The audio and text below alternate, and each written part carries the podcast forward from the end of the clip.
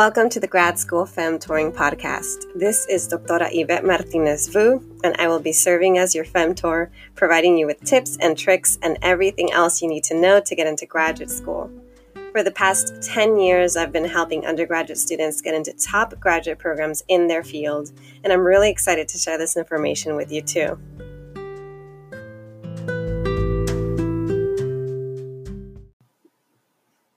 Happy New Year, everyone.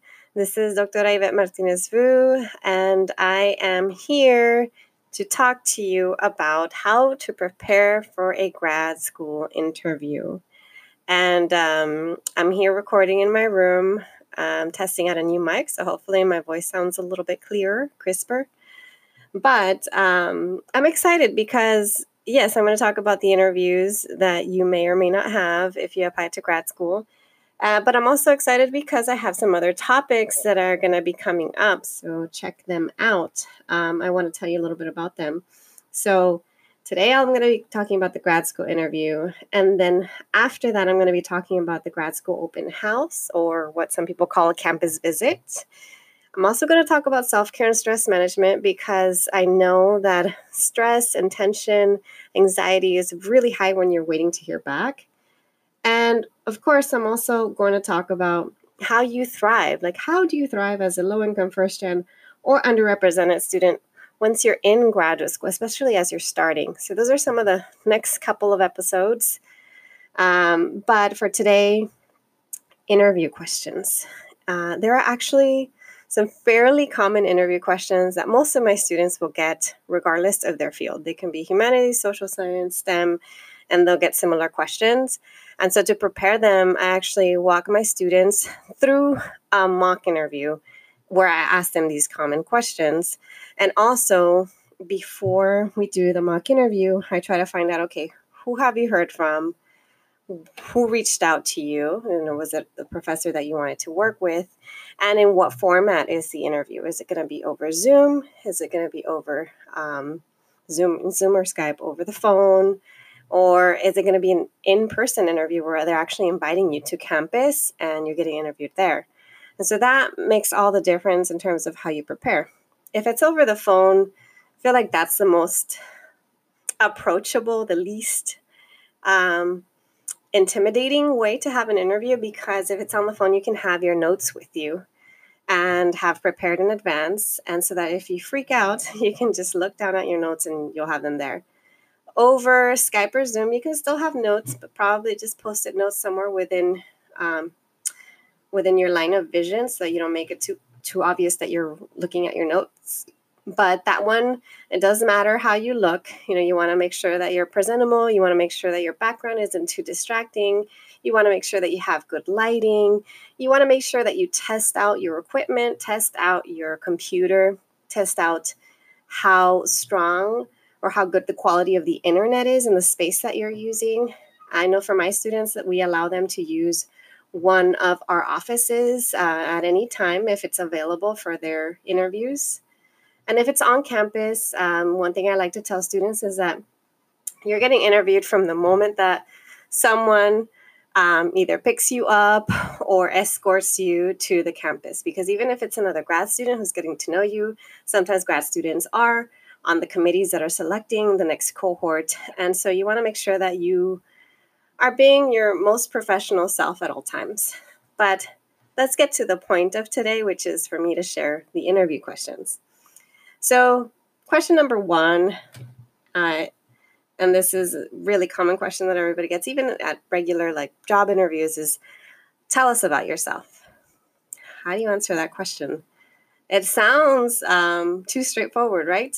Well, my advice is when they ask you, tell us about yourself, they want to hear a little bit more about what you mentioned in your personal statement. So, mention your background, mention, you know, what school you go to, mention your research interests, and then bring it back to that school, that program, and the people there. So, you could say, you know, my name is Yvette Martinez Vu, and I have a BA in English literature with a minor in theater and um, I come from the Northeast San Fernando Valley, and I am um, a daughter of immigrants, and I self-identify as Chicana, And for those reasons, I was involved in undergraduate research to study Chicanx theater because I um, practiced theater from elementary school through college, and it was really influ- influential in my life. And I know how influential it can be for others, et cetera, et cetera.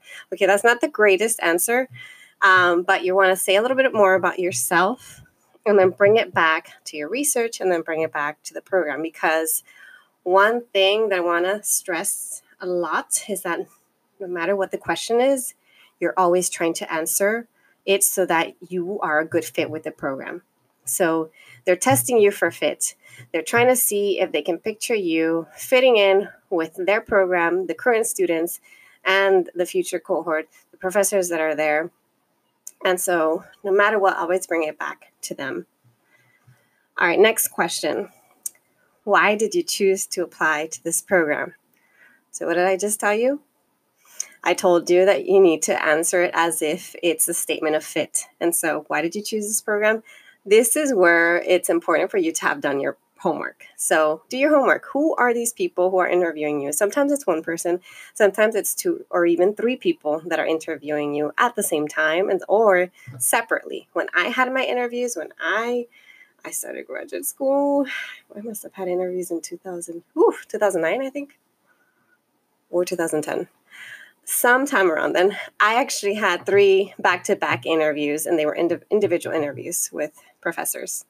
And so you got to, again, do your homework. Who are they? What's their research? What's the program known for? What makes this program unique? Is there anything about the location that's helpful for you in your research? Is there anything about the university and access to resources, to centers, to archives, to labs, etc., that is useful for you? Um, location, the university, the program, etc. Just trying to think about what makes this really a good choice for you. And that's how you answer it. Why did you choose to apply to this program? Because it's a top program with, in my field with professors whose research mirrors my own, that has access to resources and centers that are perfect for the population that I work with. Of course, that sounds a little vague because I'm making it up, but as specific as possible to show them that you did your homework. All right, next question. Tell us about your previous research experiences. This is where you're referring back to what you mentioned in your statement of purpose in terms of previous research and you can expand on it. So this this will allow you to say a little bit more about what you've done. And they just want to confirm that what you said um, is true, and maybe they'll ask for you to expand on some things. So just um, I think it helps to have someone go through a mock interview with you because even though you ha- may have been doing research uh, for a while, even if you, for let's say as an undergraduate, doing research for a while would probably mean doing research for two years. Even if you've had two years of research experience, it can still be nerve wracking to talk about your research interests in front of someone who intimidates you. So definitely practice, practice with a mentor, practice with a friend, practice with a, a, faculty member that you feel comfortable with. Have them ask you that question so that way it rolls off the tongue and you get really comfortable talking about your research experience and research interests. All right, similar, a similar question is if they're going to ask you about your previous research, they're going to want to also ask you about your future research. So they might ask a question along the lines of, uh, what would you like to work on in graduate school? This is where, again, they're trying to see where you fit in their program. Um, and so this is where you mention who, who you know, whose research interests you, who you want to work with, who you envision being your advisor or even your committee members. What project are you interested in? And sometimes, actually, I got a curveball question when I was interviewed, and I won't forget because it threw me off uh, I was asked if you couldn't work on this next project, what would you study? And I was so um, caught up with my current project that it was really hard for me to come up with something else. I don't even remember what I said. Um, but I was thrown off because, again, you know, you're working on your current research. It's hard to come up with something different. You just assume you're going to expand on what you previously did, especially if it's a topic that's near and dear to your heart or that you're really excited about it's hard to think about something else. So just keep that in mind. All right, next question. How do you imagine contributing to our program? Okay, aside from your fit, if you're low income first gen URM, this is your time to um, address what you would mention in a diversity statement. So, this is what you say what makes you unique? Is it certain research interests? Is it certain life experiences? You know, what is it about you that's going to contribute to the program? Um, if your work is interdisciplinary, they might ask you, how would you bridge certain fields? So let's say you um, are a political science student, but also you are interested in Chinese history. And so you are interested in working with a professor who works on, I don't know, Chinese politics. If that's the case, they might ask you, how would you bridge the two fields? And there are many ways that you can address this. Um, but one like quick way that I can think about right now is just mentioning, you know, how you would collaborate with maybe an external committee member. Because when you have when you work on a dissertation, more often than not, you're allowed to have at least one person who's outside of your department who can be part of your committee, um, or also you know check out the university, see what resources and centers they have. If they have a center for um, area studies or um, ethnic studies or anything like that, you could maybe you know collaborate in that sense with those centers. So just find a way to address this, and also by sharing how you've bridged those fields with your peer, previous research as well. Okay, here's a question for folks. Um, if you are like me, you work with students who have lived in California all of their lives and who are applying to a lot of out of state schools. And Californians are notorious for not wanting to leave home, not wanting to leave California, even just as a state, even though California is huge. Uh, and so, one thing they might ask you, these, uh, let's say, East Coast schools, they might ask this to a Californian is, can you picture yourself living here? And that is a question where they're genuinely trying to figure out if you would seriously move because a lot of times they'll admit Californians and they'll turn them down because they don't want to leave home. And so just make sure to answer as honestly as possible to be applying to places that you would realistically envision yourself in.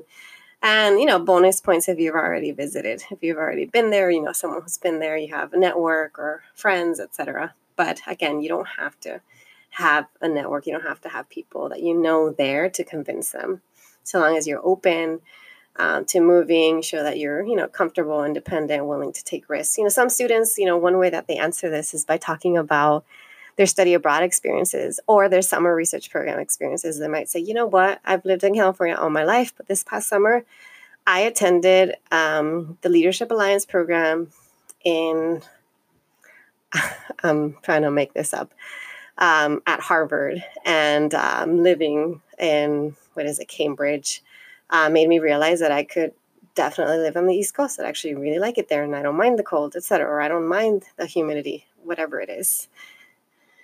Um, all right, next question. One thing I've seen some people do, not common, but it did happen once, is they identified parts of the student's statement of purpose and asked them to expand on something. This was in the humanities. A student mentioned a few uh, scholars, a few theorists, and so they're like, "Oh, you mentioned so and so theory by so and so. Can you expand more on, you know, on how you work with that theory in your research?" I think that was just them testing the student just to make sure that they weren't just name dropping, that they actually were um, reading up on the theory. So just, that's not a common question, but it could come up, especially if you're in the humanities. For those that have GPA concerns or concerns about their GRE score, this could come up too. Actually, I got asked about my very low GRE score. I'm not going to forget that either because I must have turned red. But I was really honest and frank about it. You know, I freaked out during the GRE. Um, I don't know if I actually had a panic attack, but I, I freaked out. I rushed through a lot of questions because I lost a lot of time and I didn't retake it. I couldn't afford to retake it, both uh, financially and because of time. I didn't have enough time to to retake it and get those scores in back on time. But also, some students have been asked about their GPA. They might ask, "Oh, I see here on your transcript." That you earned, you know, GPA of la da da during this term. What happened? And so, if they probably won't ask you if you've addressed it in one of your statements, in your personal statement, or in any other component of your application. But if you did have, let's say, one quarter or semester that you completely bombed and you didn't justify it, they might ask you what happened. I want to make sure that you have a way to be honest without oversharing but also making very clear how you either overcame or are actively working on improving whatever it is that happened that term. Let me see. If you're in a specific kind of, what's the word? Like in a professional field, um, where it's common to shadow people, they might ask you that. They might say, Have you ever shadowed a school psychologist or a curator or archaeologist or something else. I'm making it up. Do you know what they do? They might ask you, do you know what they do? This is again them testing you on like how serious you are. I and I know this can sometimes happen in fields like uh, counseling and psychology because a lot of folks who go to graduate school there um, come with previous um, professional experience, work, work experience.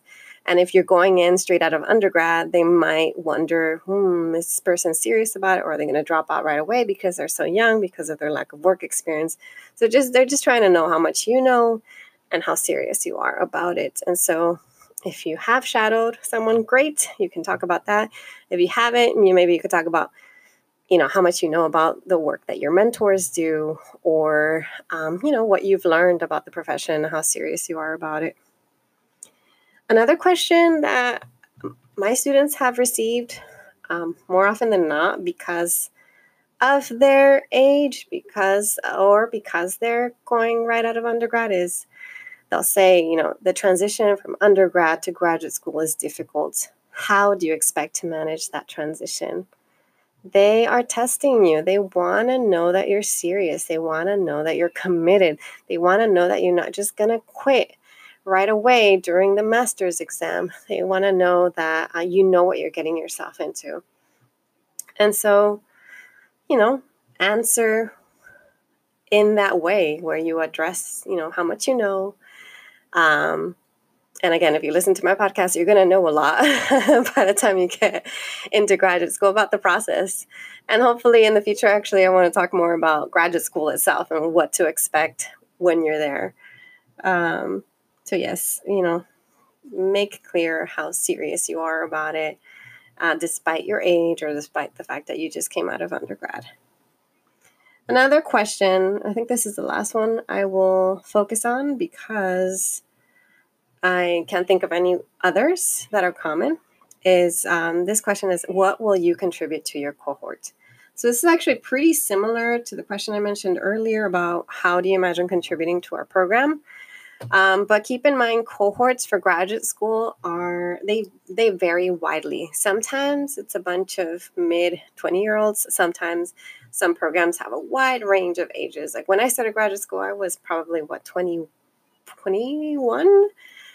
And I had folks who were in their mid 40s. I had folks in their 30s in the program, so folks in their late 20s. I was the baby, of course, uh, or that's how they refer to me. Um, but again wide range in ages so they want to know what will you contribute to your cohort. So maybe find out what do those cohorts look like in that field. You can usually uh, check out um, they might have a page on who the current graduate students are and then see like how you know what does the cohort look like? Do they have a lot of international students? Do they have a lot of like mixed age or mixed race or is it all white folks you know?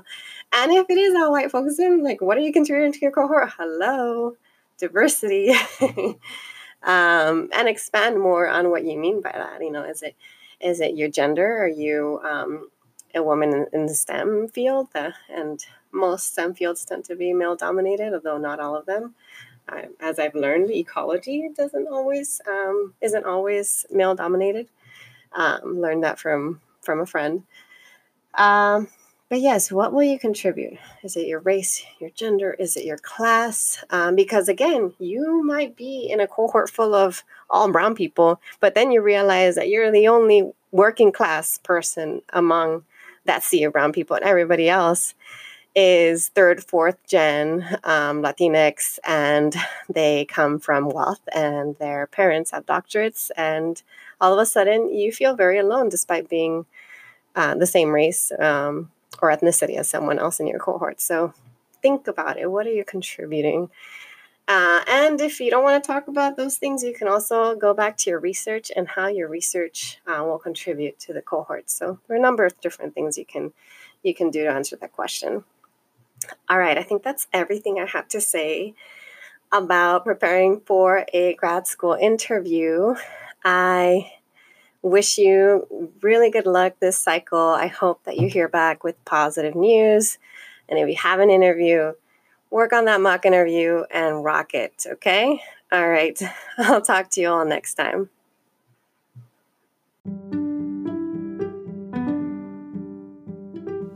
Thank you so much for joining me in the Grad School Femtoring podcast. If you liked what you heard, please rate this podcast on iTunes, Spotify, or anywhere else where you tune in.